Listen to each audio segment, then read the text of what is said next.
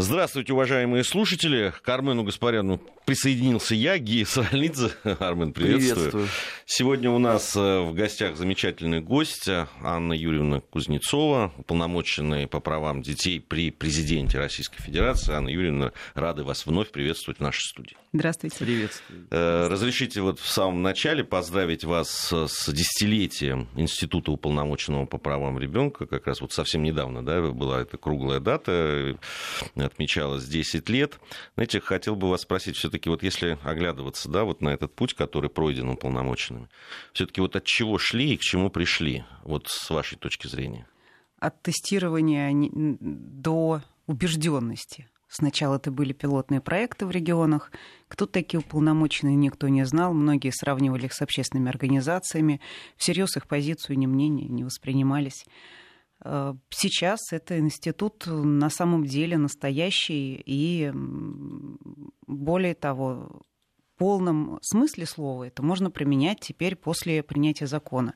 Ну, президент зафиксировал это своим указом, это, конечно, доверие, это прибавило нам э, ответственности и работы, потому что появились новые полномочия, и этот закон связал нас, уполномоченных по правам ребенка во всех регионах, вот в такую единую команду. А, действительно, я, я видел этот закон. Мы, по-моему, о нем и в прошлый раз говорили, когда вы приходили. А, там действительно очень много инструментария появилось у уполномоченных. Там, да, мы в суд можно выходить и так далее, и так далее. Там можно перечислять долго. С одной стороны, это действительно а, ответственность, с другой стороны, у тебя появляются возможности для того, чтобы помогать. Вот мне всегда было интересно, вот как вы определяете, да, кто такой уполномоченный? Это, это кто? Потому что я разные, да, там, у, у людей, когда интересовался, все-таки у них у каждого, как, как говорится, свое кино в голове. Вот э, все-таки для вас уполномоченный это кто и какова его главная функция? Вообще, на самом деле, есть основания для разной позиции про уполномоченных. Это, это, это правда. Вот даже за рубежом и в России задачи уполномоченных различаются. Например, вот у наших коллеги в Финляндии, например, не работают с обращениями граждан как бы это ни было тяжело и наращивается объем обращений, все равно я не мыслю свою работу без конкретной истории конкретного человека. Как мы можем делать выводы, когда нам не с чего обобщать? И вот эти системные проблемы, они стали для некоторых решений прям основой такой, фундаментом. Смотрим, больше всего проблем в этой зоне. Мы выходим с этим предложением в Госдуму ли, теперь у нас из-за закона мы можем это сделать, или на иные ведомства. Но вы про меня спросили. Конечно, это такое вот что-то личное. Для меня вот тема вообще защиты детства — это очень личная история. И мне кажется, где бы я ни была, я все равно буду этим заниматься. А что делать? Ну, делать все. Вот что ты можешь? Вот можешь, э, я не знаю, одеть ребенку носочек в больницу, ты это делаешь. Ты можешь и выйти с предложением на президента, э, например, социальный навигатор. Это наше новое предложение, которое поможет каждое обращение человека запустить в систему где сама соци... система социальной помощи начинает э, регулироваться для того, чтобы помочь человеку. Не он должен обходить все кабинеты, а сама система внутри себя принимает решение, как э, ну, маршрутизация этого решения этой проблемы. И человек просто координатор объявляет, когда его проблема будет решена заканчивая вот такими системными решениями. Поэтому я думаю, здесь э, ну, Первое, конечно, это следить за исполнением закона, если говорить уже конкретно. А, безусловно, очень чутко реагировать на те проблемы, которые есть. К сожалению, они в межведомственном поле в большинстве своем. А почему? А причина очень простая. У нас сегодня а, нет ни одного ведомства, которое занимается ребенком. Я имею в виду в исполнительной системе а, 20, больше 20 ведомств у нас занимаются в той или иной части детьми. Ну да, и здраво... Министерство здравоохранения, кто образования. Кто-то учит и так далее. Кто-то, значит, развивает в них спортивные способности и так далее. А в целом ребенком кто занимается? И сегодня детская политика это такая вот, как вам сказать, дискуссия ведомственных интересов отчасти. А мы должны идти от ребенка. Что же все-таки ему надо? У института уполномоченного нет ведомственного интереса. У нас нет статистики, за которую мы э, боролись бы за цифры. Мы боремся за конкретную историю, за ребенка. Анна Юрьевна, а ведь очень важно, все-таки уполномоченный по правам детей, да и по, там, по правам человека, он стоит между государством, там, государственной машиной, так скажем, да, чиновничьей в, в чем-то машиной и людьми. Да, вот он, он, он проводник он, дол, он должен быть там, да, не знаю, то ли человечным чиновником, да, то ли, но, скорее всего, он вообще не должен быть чиновником. Вот э, у, у нас в каждом э, субъекте есть уполномоченный по правам э, детей. Вот как вы добиваетесь того, чтобы они не превращались в чиновников все-таки, да, чтобы они не, вот, не, э, да, там, не отличались от этой сухостью и так далее? Потому что, на мой взгляд, если уполномоченный начинает э, окукливаться да, в чиновника, то это для, собственно, для всей системы уполномоченных по правам детей это очень плохо. Вы знаете, вот, э, конечно, жаль, что у нас слово чиновник почти ругательное порой и э, вбирает в себя набор отрицательных качеств. Это, это такой вот равнодушный к чужим проблемам, желание на кого-то переложить, прислать какую-то отписку вместо решенной проблемы. Ну, приходите завтра, что вы все время сегодня приходите. Да? Вот это вот про чиновника. Но на самом-то деле это ресурс, это огромный ресурс для помощи людям и решения проблемы. Вот для меня это ресурс ресурс, которому я рада, что он есть у меня, он есть у моих коллег. Конечно, мы сейчас стараемся, вернее, как получается так, что вокруг нас группируются очень такие живые настоящие силы, например, Совет отцов. Совершенно неожиданно небольшая общность а, пап, которая объединилась в Москве при уполномоченном по правам ребенка, вот при нас теперь на всю страну гремит отцовское движение, тысячи человек, никаких форумов, конференций, круглых столов. Объединились для чего? Для того, чтобы решить конкретную задачу. Акция «Безопасность детства» была запущена, и папы стали помогать. Вышли на улицу, помогали ремонтировать площадки, сигнализировали, если есть нарушения. Кто-то обучал правилам дорожного движения, кто-то как правильно плавать, где купаться, где нет и так далее. Под реальное дело объединились живые люди. А ресурс чиновничий на самом деле здесь им помог, потому что помог реализовать их проекты сейчас молодые люди предложили, молодые семьи предложили нам создать тоже совет э, молодых семей при уполномоченных в регионах. Мне позвонили из Ивана, говорят, мы уже создали, мы уже готовы, работаем дальше и так далее. Детские советы, то же самое. Поэтому я считаю, что надо лишь использовать его, вот это чиновничество, как ресурс, а не как э, э, возможность от отговориться или заболтать что А чиновничество готово к этой э, миссии? Вот чтобы их использовали как ресурс. А чтобы им не давали это забалтывать. Ну, потому что это между нами э, идет э, в разрез с многовековой традицией российского чиновника. Ну, и, кстати, не только российского. Вы знаете, мы про Россию же говорим. Мне кажется, многое сейчас меняется. Уже вот эти скучные самоотчеты я не так часто слышу. Э, слышу, к сожалению, еще, но уже реже. Э, поэтому, ну, по крайней мере, на наших совещаниях их уже не докладывают. Мы уже говорим или о проблеме, или ничего не говорим. Поэтому я надеюсь, что все-таки все меняется. А вот вы сказали об обращениях граждан, с которыми работают уполномоченные. А с чем больше всего обращаются сейчас? Ну, в топе у нас уже давно жилищные проблемы. Они как были много лет назад, так с увеличением на 100% от 2014 года числа обращений, так и есть. Первая десятка, как правило, обращение граждан по жилищным вопросам. Второе, второе место это семейные споры, а третье периодически делит образование и здравоохранение. Вот они в разные годы, э, то одно впереди, то второе. Сейчас вот образование последние вот пару лет лидирует. А, с первым понятно, это э, проблема проблем да, дорогое жилье, невозможно. Мы тут дорогое не... жилье, постановка на очередь, очередь, э, многодетные семьи. Конечно, сейчас мы знаем, что и послание Федеральному собранию президентское, и ряд мер приняты в рамках э, современных демографических мер, политики, нацпроекта и так далее. Но вопрос, конечно, актуальный. Второе – это вот еще иногда называют дети раздоров или вот эти семейные дрязги, когда это, делят. Да. И это действительно огромная проблема, это можно увидеть и в социальных сетях, да и если даже вокруг себя так посмотреть, то это видно, что это серьезная очень проблема. На ваш взгляд, что с этим делать можно? Вот что, ведь, ведь ну не примешь закон, чтобы люди там были людьми, были людьми да, и там цивилизованно расходить, при, при том, что понятно, что заложниками-то дети оказываются в любом случае. Да, знаете, вот очень больно эти темы разбирать, эти проблемы. У нас а, даже специалисты есть специально выделенные вот именно для этого рода дел.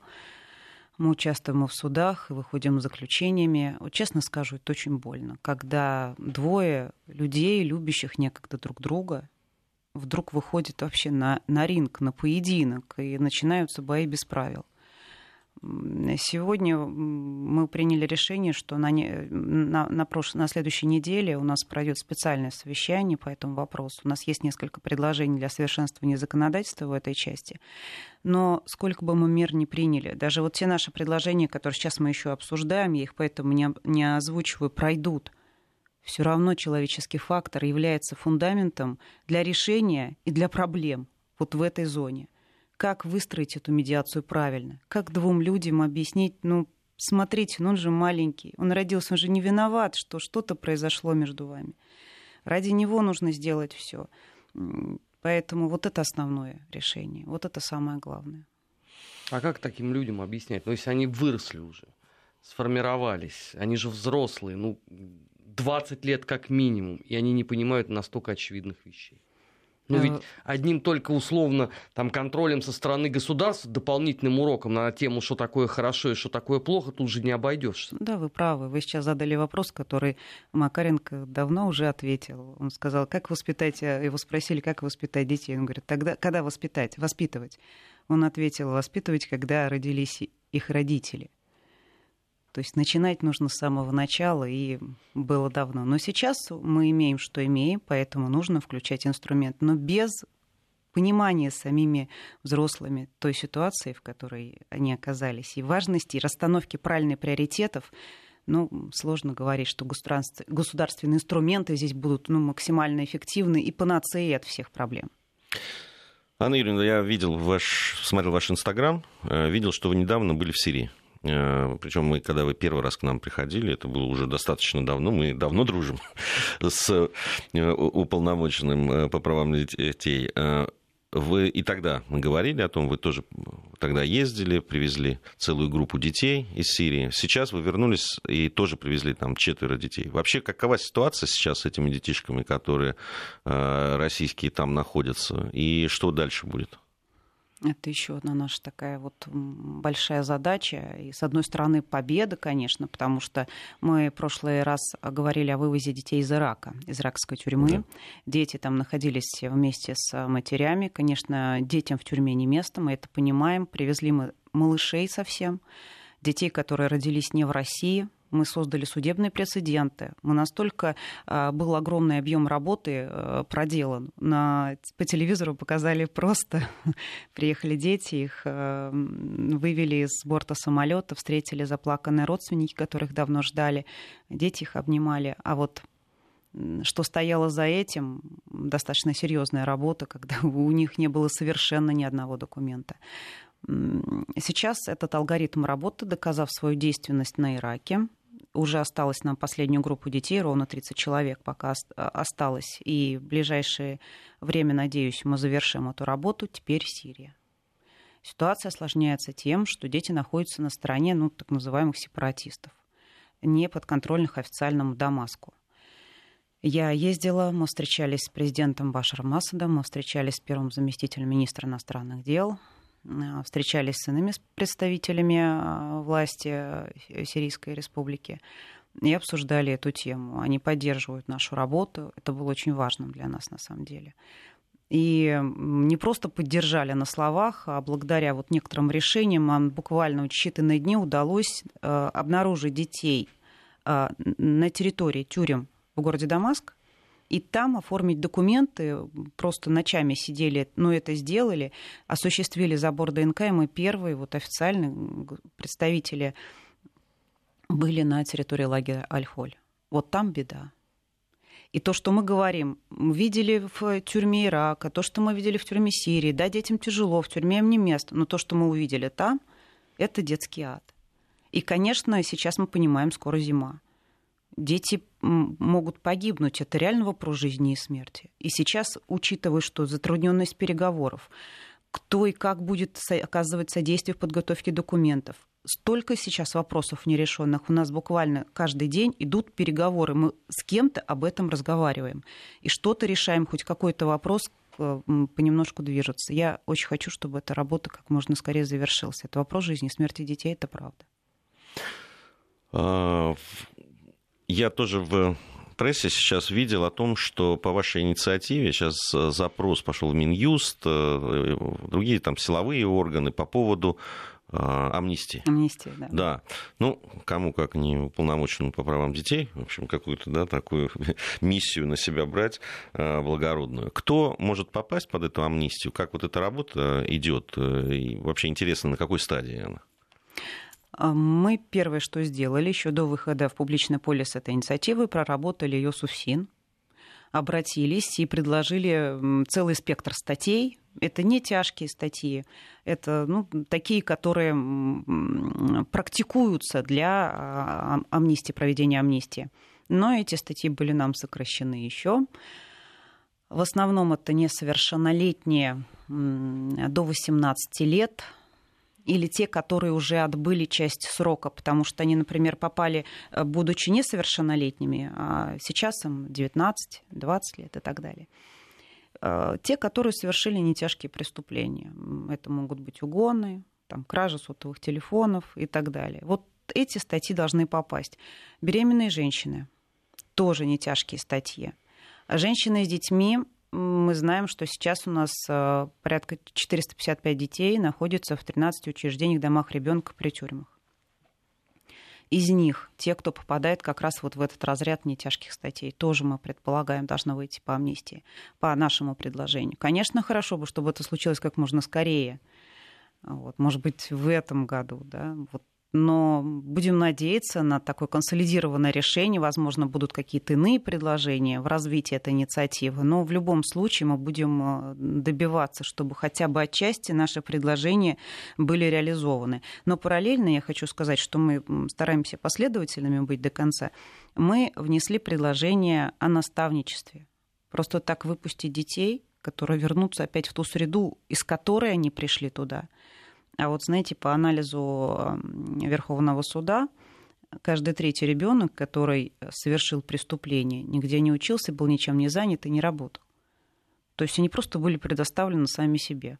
А каждый четвертый, э, совершивший преступление, на момент совершения его уже находился в, под наблюдением в конфликте с законом. Поэтому мы понимаем, что нужно следующий шаг, параллельный с этим, а это наставничество. А наставничество – это профессиональный педагог э, или, условно, офицер МВД? Или там будет какая-то дифференциация? То есть, условно, половину недели с ним занимается педагог, половину за ним присматривает э, полицейский? Вот вы хороший вопрос задали. Сейчас на ответа на этот вопрос нет, потому что у нас нет федерального регулирования. Конечно, очень важно здесь пройти по узкой грани, чтобы, как мы с вами начали разговор с чиновничества, да, чтобы не было бюрократизации живого процесса общения наставника и наставляемого, чтобы не было такого э, жесткого регламента, который вообще никому будет не нужен в итоге но и разумное регулирование для развития института системного он должен быть. Он должен быть. Эта практика была раньше в Советском Союзе, а только называлась все по-другому. Сейчас она есть, но не регламентирована. В некоторых регионах э, регламентация есть, в региональном законодательстве это как-то прописано. Мы предлагаем это рассмотреть в формате э, профилактики и в эти документы внести наставничество и помочь этому институту развиваться. Но а это э, это все-таки будут волонтеры или это, это какая-то профессиональная такая? Это может быть, могут, можете быть вы. Это могу быть я. Там не считают звезды на погонах и не смотрят на кресло, в котором сидит человек. Самое главное это желание и ответственность за того человека, которого ты будешь наставлять. Последовательность в этих, э, в своем подходе, а не ну, такое, знаете, может быть, э, желание сначала помочь, а потом некогда, нашел другую работу и так далее, ребенок этот вот снова брошен. Здесь очень важна преемственность, последовательность, поэтому без разумной регламентации эту тему нельзя э, отпускать. Это прекрасно наставничество, но мы не знаем тех э, не совсем красивых э, проявлений и явлений, которые, к сожалению, допустимы при вот ну, такой ситуации, в которой сейчас она находится. Очень важная тема, мы каждый раз с вами ее обсуждаем. Это дети, ну, самая незащищенная, наверное, категория из Э, тех, кем вы занимаетесь, дети, которые оказались там без попечения взрослых, родителей, дети, которые э, сироты и так далее. Вы знаете, я ну, там, по своей по журналистской профессии, по э, общественным каким-то делам бывал в разных таких подобного рода заведениях. И с точки зрения материально-технической базы, к сожалению, они очень разные. Если в Москве, Московской области, да, это, ну, правда. В любом случае, понятно, что детям нужны родители, а не материально-техническая база. Вот. Но все равно да, здесь э, фактически есть все, и очень много людей, которые готовы помогать организации. Как только ты заезжаешь куда-то да, там подальше, там, особенно за Урал, то, что касается не в большие города, там с этим очень плохо. А, и, и несмотря на то, что пытаются сейчас многие организации, общественные и э, волонтерские, и э, какие-то там благотворительные фонды э, заниматься этими, но все равно вот эта разница, она просто бросается в глаза. Все-таки хотелось бы, чтобы в одной стране, да, в нашей, да, условия эти были хорошие и для всех. Ну, да, хорошие для всех, это чтобы все дети были в семьях. Вот да, тогда все будет это, хорошо. Это понятно. Да, вы правы. Ситуация, к сожалению, разная. Мы э, последнее время очень внимательно изучали проблему с ДДИ. И мы не оставим эту тему, пока не добьемся реформирования этой системы. То, что мы обнаружили в детских домах-интернатах, так называемых, где дети инвалиды, не просто сироты, у них еще огромные проблемы со здоровьем, запущенными заболеваниями, куда не приходят вообще стоматологи, э, обезболивания нет. И, и просто порой ну, страшное состояние, нужны срочные системные меры. Мы кому-то смогли сейчас помочь и будем продолжать помогать. Э, привезли докторов, которые провели осмотр, посмотрели, выявили те заболевания, которые запущены, привезли со слезами на глазах. Почему? Если бы немножко раньше, а порой много лет пораньше, пять лет назад, три года назад, были бы проведены операции, сделано необходимое медицинское вмешательство, все было бы хорошо. Здесь, э, конечно, очень важно вот это вот, как мы, знаете, говорим таким сухим словом, межведомственное взаимодействие, за которым порой ничего не стоит, кроме регламентов, документов и прочего. Но на самом деле за этим должна стоять ответственность. Анна Юрьевна Кузнецова, уполномоченная по правам ребенка при президенте России. У нас сейчас новости середины часа, затем вернемся, продолжим нашу беседу. Недельный отчет. Подводим итоги. Анализируем главные события. Продолжаем э, нашу беседу с Анной Юрьевной Кузнецовой, уполномоченным по правам Э, ребенка при президенте Российской Федерации. Армен Гаспарян и Гия Саралидзе по-прежнему в студии также. Э, Анна Юрьевна, вот мы говорили с вами о обращениях там и так далее. Я знаю, что вы, к вам обращаются и по каким-то вот конкретным совершенно таким Э, случаям. Иногда это довольно резонансные случаи, иногда вы сами вмешиваетесь, когда... Иногда просто зубы полечить ребенку. Да, да, да, вот и это бывает. Но вот сейчас э, я не знаю, нужно ли в данном случае, чтобы эту проблему решал уполномоченный по правам ребенка, но во всяком случае все равно дело было э, очень громкое, оно, не знаю, уже завершилось оно или нет, по поводу подростка, у которого там была какая-то прическа не такая, и его, значит, туда, туда пинали из школы. Я помню, помню, у меня в детстве такое было. У нас э, директор нашей школы становился с ножницами, и если волосы были на э, воротничке пиджака, то он обстригал их и делал так, как ему казалось правильно. У меня так было. Да. А я попозже тебя учил. Слушай, я, я когда, ну вот я тогда жил в маленьком городе недалеко от Тбилиси, Руставе. Не было тогда уполномоченных, Не- я, вот- я чувствую. Что я Не хотел было. сказать, не было уполномоченных. Потому что когда я смотрел эти фильмы, э, которые показывали, там, детские, тогда замечательно, мы, кстати, поговорим с вами, я думаю, потом о детском, вот этом, детских фильмах, мультфильмах и так далее. А, И там все время были такие длинноволосые юноши. Я думаю, как же им- у них, наверное, нету директора школы, думал я, с ножницами.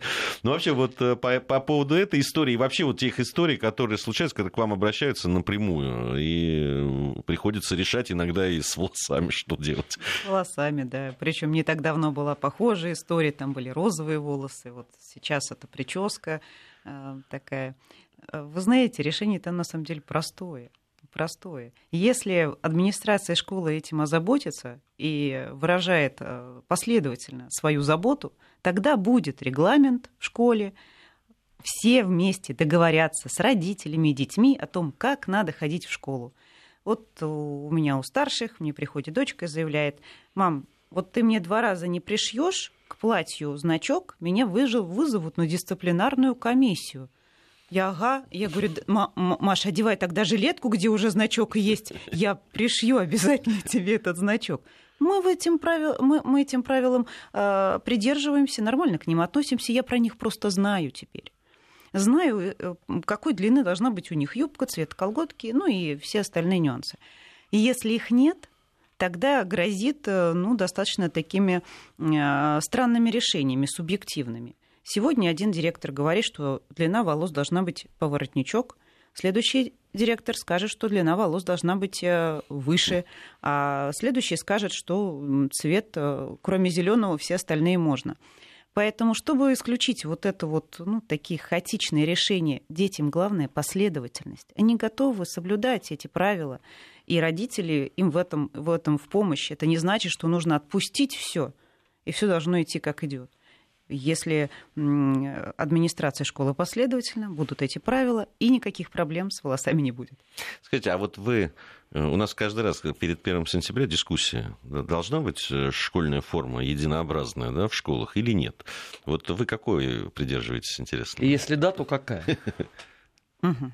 Вот, вот этот вопрос мне больше нравится. Сейчас, может быть, мне предложили нарисовать, я бы еще пофантазировала на эту тему. Ну а пока, как говорится, фантазии реализовать мне никто не предложил, я считаю, что решать нужно ровно так же. Договориться в школе, и сегодня школы эти многие сделали. Э, В одних школах четко понятно, вот у нас, например, все ходит в синем специальные модели э, скажем, выбирают, и в предыдущей школе, э, в школе у детей было так же. Э, пре- э, Предложили несколько моделей на выбор, и вот мы их заказываем. И в этой школе ходят все в клеточку, в другой все в синем. Вот так решили. Все единообразно, никто не переживает. Я только блузки меняю, воротнички пришиваю друг- другого цвета, пристегиваю. Э, Даже галстук у ребенка, ну, понятный, один и тот же. Ну, то есть вы все-таки за форму. И я лично, Да. мне нравится, когда дети организованы, и они чувствуют себя, вот это тоже объединяет школьный коллектив. Но здесь нужно быть очень внимательными и тонкими в подходе, потому что есть э, разные иные ну, моменты, которые могут на это повлиять. Поэтому я за то, чтобы администрация школы четко относилась вот ко всем этим историям. Поэтому здесь не только дело о форме, здесь дело вообще консолидации школьного сообщества, чтобы никто друг другу ответственность не переваливал. Это очень правильно. В школе, помимо формы, есть серьезные проблемы. А, Я тоже в- смотрел в материалах э, ваших там и круглых столов, и тех э, действий, которые предпринимаются, это по поводу э, травли в школах. Э, Ну, их принято там называть англоязычными всякими там. э, Вот мне кажется, что русское слово травля, она очень ярко как раз отражает то, то- те процессы, которые происходят, негативные действительно. Очень часто, э, и это действительно так, э, вот как бы нач- зачинателями этой самой травли выступают, к сожалению, педагоги сами. Э, Недавно буквально столкнулись с вот таким примером, когда э, учительница, которая не смогла справиться.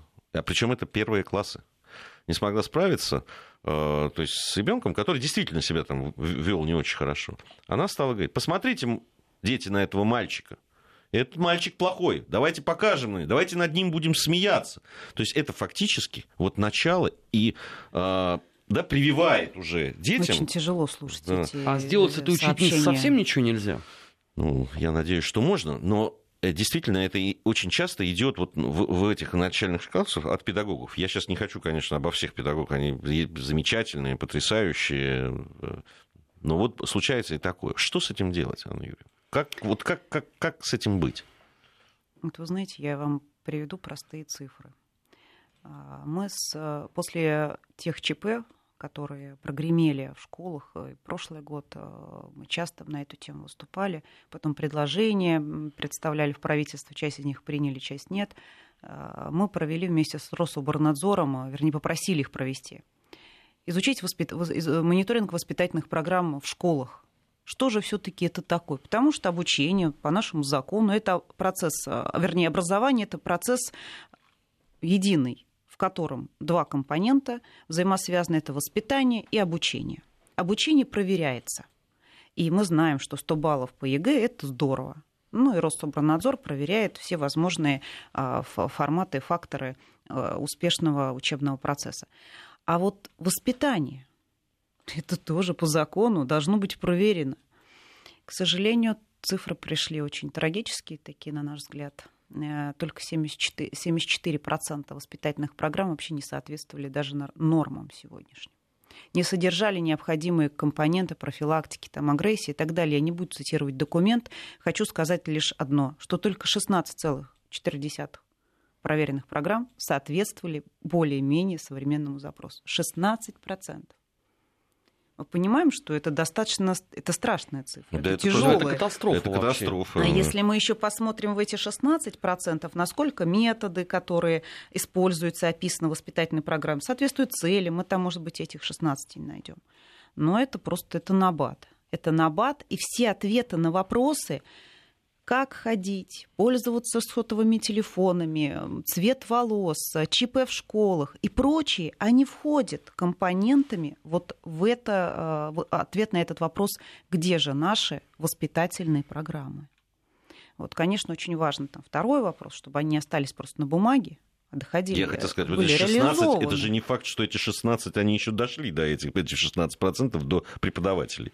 Да, но мы знаем еще, что есть чудесные люди, педагоги, которые э, не благодаря, а вопреки той системе, которая сложилась, доносят до детей вот то, что важно на самом деле. Вместе с математикой преподают, э, как правильно делать выбор в этой жизни. Вместе с литературой рассказывают о ценностях там, и целях и так далее. Вот, вот это важно. Вот важно сохранить вот этих людей, вот этот багаж огромный. Я в Сирии была, там Макаренко читают. Я была потрясена. Мне его цитировали. И, конечно, очень хотелось бы, чтобы у нас его не забывали. Да, кстати, один из моих в детстве любимых авторов. И «Флаги на башнях», и педагогическая поэма. С удовольствием я запоем читал.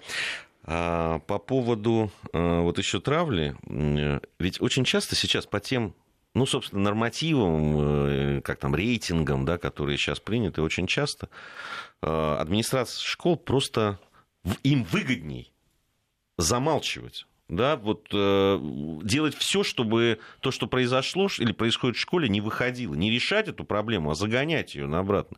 Даже уже когда это вырывается вроде, они до, до последнего еще все, все равно пытаются защититься. Но это сама система их ну, к этому принуждает. Хотя я не знаю, как это можно, когда это дело касается детей, но вот так происходит. А, есть ли какие-то возможности вот и здесь что-то сделать, чтобы а, ну, были бы заинтересованы решать эти проблемы, а не как-то их там косметическими способами нивелировать. Ну, я надеюсь, что... Э, э, да, сразу скажу, что вот таких легких волшебных решений в детстве нет. Вот щелкнуть палочкой не получится. И то, что мы сейчас имеем, тоже случилось не сразу. Был некий процесс. Поэтому нужно сейчас очень э, методично, четко и упрямо раскручивать этот клубок. Ну, начать можно с простого. Например, внутришкольный учет. Это понятие, которое кроме вот э, школы никто не понимает. Нам надо его хотя бы ввести в оборот, чтобы э, постановка на внутришкольный учет вела за собой какие-либо действия. Мы обращались с этим, пока ответа не получили. Надеюсь, что все-таки хотя бы эта мелкая мера ну, будет принята, чтобы а, соответствующие ведомства могли а, включаться в работу, когда это наступило. Ну и дальше. Мы с вами заговорили о воспитании. Сегодня с Рособорнадзором а, ведется работа над тем, как же все-таки проверять эти воспитательные программы. И это тоже будет неким таким эм, измерителем. Это тоже критерий качества которому школа будет стремиться. Но я сказала, мы когда обсуждали этот момент, что очень важно, чтобы у учителей была возможность и созданы условия для реализации вот в той полной мере, о которой мы говорим в воспитательном э, программе.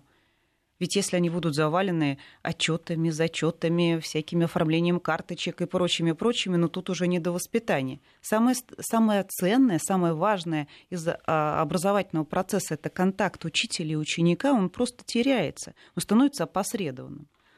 Поэтому важно с водой не выплеснуть ребенка.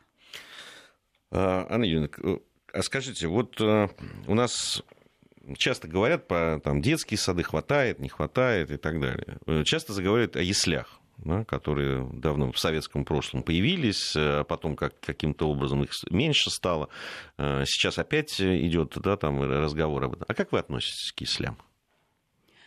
А, я отношусь достаточно просто к этой теме. Более того, мы давно говорили о необходимости социальных нянь, так называемых. И буквально вот на днях разговаривала о том с руководителем семинара, который вернулся из Белгорода, где проводятся очередные а, обучения вот так называемых профессиональных нянь. Я считаю, что у мамы должен быть выбор. Ситуации могут быть совершенно разные. Ну, например, когда я была руководителем благотворительного фонда, в нашем приюте находились мамы-сироты которым просто было некуда идти. И если бы была возможность вот такой государственной няни или яслей, то, конечно, ей было бы проще в жизни. Но мы говорим сейчас о, в том числе и о другом, о возможности выбора. В некоторых регионах я специально выезжала и в Башкирию, и в иные, смотрела, как организован опыт э, вот таких так называемых социальных нянь. Э, мы обращались не раз в Минтруд, сейчас э, сертифицировали, есть специальный сертификат, теперь важно, няни, а теперь важно сделать эту услугу доступной для каждого. Вот я хотел вот сказать, это... нянь, нянь-то, ну ладно, нянь можно найти, это понятно. Мы за государственных Друг... нянь, чтобы можно было, ну, например, в рамках 442 федерального закона а, эту услугу закупить и реализовывать, так как есть этот стандарт профессиональный, обучить по этому стандарту и э, помогать с детьми. Это интересная история, она зарекомендовала себя неплохо в некоторых государствах, она реализуется, но в той или иной форме. Не совсем так, как у нас в подобной форме показала, что она очень востребована. Я правильно понимаю, что ну, таким образом вот эти проблемы в детских садах, в яслях, ну, отсутствие мест или самих яслей в некоторых там, это можно будет в том числе и решить этим способом. Но... Все-таки те деньги, которые нужны на строительство, на содержание таких детских садов, яслей, в общем, они там Вы здесь абсолютно правы, но здесь нужно говорить о гибкости. Мы же понимаем, что решение принято федерального уровня. 50 миллиардов выделено у нас на ясли. Мы знаем тот запрос, э, более 300 тысяч и так далее, детей, нуждающихся в этой услуге. Но мы понимаем, что есть маленькие муниципальные образования, небольшие деревни, небольшое поселение. Но туда, там никогда не будет даже детского сада. Поэтому вот такая гибкость в этом подходе в России как нигде нужна. А э, э, это предполагается, что часть э, этой услуги будет оплачивать государство, а часть человека, ну, там, семья или, или там разные варианты могут быть? Разные варианты. Например, мы а, такой вариант видели, это у нас в Костроме. Там такая услуга введена для мам с детьми с особенностями развития. Если э, все зависит от дохода, начиная там от нуля оплаты, то есть ничего не платит, бесплатная услуга, и заканчивая там стопроцентной оплатой, когда мама просто закупает ее сама вот за свои средства, оплачивает человека, который обучен, проучен, понятен и последователен, и реализует ту программу, которую надо для ее ребенка. А там варьируется в зависимости от цена, э, промежутки варьируются в зависимости от дохода. Там 25%, 50% и так далее. Вот такой пример есть в Костромской области. Можно посмотреть, конечно, еще и разные примеры, когда а, социальная няня, так называемая, да, условно, находится, или подобного рода услуга находится в системе образования. Например, в Перми так называемые выездные воспитатели. Они э, трудоустроены в детском саду, ну, оказывает вот такую вот дистанционную, как дистанционно, выезжая э, к малышам, они оказывают эту услугу. Разные форматы возможны. Я считаю, что нам нужно сейчас э, и в любом регионе применимы все они, потому что есть как крупные муниципалитеты, так и помельче. И дети в равных правах, и их права должны соблюдаться, где бы они жили в маленькой деревне или в крупном городе. А, по, по поводу э, детских садов еще очень часто э, говорят о том, что э, нужны какие-то общие стандарты тоже для этого, для и питания, и да, там какие-то программы, которые развивающие, там, которые э, оказываются да, в, в этих детских садах. Потому что я тоже вот читал совсем недавно о том, что ну, иногда э, педагоги, ну, или воспитатели, правильно да, говорить, в детских садах, они э, ну, руководствуются какими-то странными очень э, учебными пособиями, которые я, я, я не знаю, они сейчас проходят какую-то сертификацию специальную или нет. Вообще вот это, это как-то же надо, надо как-то э, узаконить. узаконить да? я, я просто очень аккуратно об этом говорю, потому что, ну, э, всякое бывает, да, там. Мне Лёва приходит садах. из садика, пошли в садик, говорю, Лев, ну как дела? Хасо. Я говорю, ну, ты играл? Играл, масынки играл. А кто твой лучший друг? Михайловна. Думаю, какая Михайловна? Потом, э, это воспитатель детского сада. Михаил, то есть он с Михайловной там играл. Решил ее так для себя назвать. В общем, играли не в машинке. Но, конечно, сегодня, если эта система образования, все прописано, регламентировано, сертификация и так далее, то, вернее, не сертификация, а все необходимые требования, профессиональные прописанные, компетенции тоже. И обучение проходит. Мы от чего с вами не застрахованы ни на одной профессии? От человеческого фактора. Это правда где бы мы ни были, кем бы мы ни были, журналистом, полномоченным по правам ребенка, врачом, воспитателем, вот этот критерий, его не пропишешь нигде. Поэтому здесь, э, сколько бы мы ни писали документов, все остается за человеком. И, как правило, конечно, руководитель коллектива подбирает себе людей, которые выполняют те задачи, которые являются приоритетными. С душой или без нее? Вот мы говорили уже упоминали детские фильмы, мультфильмы, как сейчас принято, контент. Медиа-контент. Медиа-контент, да. А, сейчас проблемы. Ну, правда. Я там хороших, хороших детских фильмов, еще с мультфильмами более-менее. Там есть добрые, хорошие, ну, даже эти сериалы, которые там с лунтиком какие-то, ну, они там, чему-то хорошему учат. А, но вот если говорить о художественных фильмах, то, ну, просто, я не знаю. Э, вот сейчас, да, там у меня сыну младшему 6 лет, как раз само то время, когда ты начинаешь ему что-то показывать, но только советское. Да, Буратино, там, на котором я еще, еще рос вот, 40 лет назад, там еще что-то, ну вот из этой серии. Да, моя старшая дочь, подросток, смотрел «Неуловимых» несколько раз. Я просто вы абсолютно правы, и это подтверждают опросы. Э, Институт современных медиа провел опросы и э, сказал ровно столько, сколько вы, только в цифрах. То есть сейчас есть контент для детей до 8 лет, а для подростков его практически нет. То есть подрастает ваш сын, мои старшие уже выросли, и смотреть им нечего только то, что было в прошлом. Мы собирали специалистов, мы приглашали всех представителей индустрии кинематографии, э, те, кто занимается мультипликацией, э, интернет-контентом и так далее. Совершенно различного рода причины служат тому, что вот мы оказались вот там, где сейчас. Что для подросткам-то смотреть некуда. Куда они смотрят? Им интересно, у них очень много вопросов на ответ. Воспитательная программа с вами увидели, э, иллюстрирует анализ, что там их и воспитательных программ не наполняется, к сожалению, в школах. И многие вопросы не решены. Куда смотрят? Ну, порой смотрят на блогеров, например. Но у блогеров другая задача. У них нет задачи такой воспитательной. У них задача решить свой, свою задачу. А они коммерциализируют этот интерес. И, как говорится, это их право. Но мы, получается, что в диалоге с нашими детьми кто и что. Вот вы знаете, я э, часто встречаюсь с молодежной аудиторией. На последнее время прям все чаще. Это 100 и тысячи, и 200, 300 человек. И вот однажды я спросила, как вы считаете, что является самым тревожным фактором для детей в прошлом, настоящем и будущем? Ну, где больше всего проблем? Когда мы смотрели прошлое, ну, где-то 90-е, сказали, назвали безопасность и э, материальное положение в семье. Но мы понимаем, что есть в этом как бы резон. В настоящем, и вот это меня, как бы начало моего потрясения было уже здесь. Был один сектор на нашей диаграмме, назывался культурно-нравственное развитие. Так вот, они показали 43%.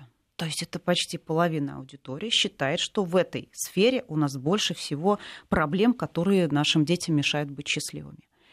Но когда я посмотрела на график будущего, где мы попросили их предположить, где будет больше проблем в будущем в отношении, где для детей, что детям будет э, мешать быть счастливыми, эта зона была еще больше. Она достигала 60%. Если даже молодые люди говорят об этом, ну, здесь нужно просто бить в набат. Нам нужен этот контент. Нам нужен настоящий, не просто нравоучительный, правильный, он должен быть профессиональным, он должен захватывать молодых людей. Нужны новые герои, которые следуют созидательным целям и ценностям. Сегодня выделен миллиард а, президентом на детское семейное кино. И вот буквально вчера мне остался разговор с а, руководителем фонда кино. Рассматриваются различные вопросы взаимодействия нашего там, в Совете или еще как-то. В любом случае мы будем сотрудничать. Мы при себе создаем специальную группу по контенту, по детскому контенту. 23 числа пройдет ее первое заседание. И надеюсь, что общими усилиями что-то можно будет сдвинуть. Спасибо большое, Анна Юрьевна. Завершается наше время. Анна Кузнецова, уполномоченная по правам детей при президенте Российской Федерации. Большое спасибо, что пришли. Надеюсь, не в последний раз мы с вами Спасибо увидимся. вам, конечно. Спасибо.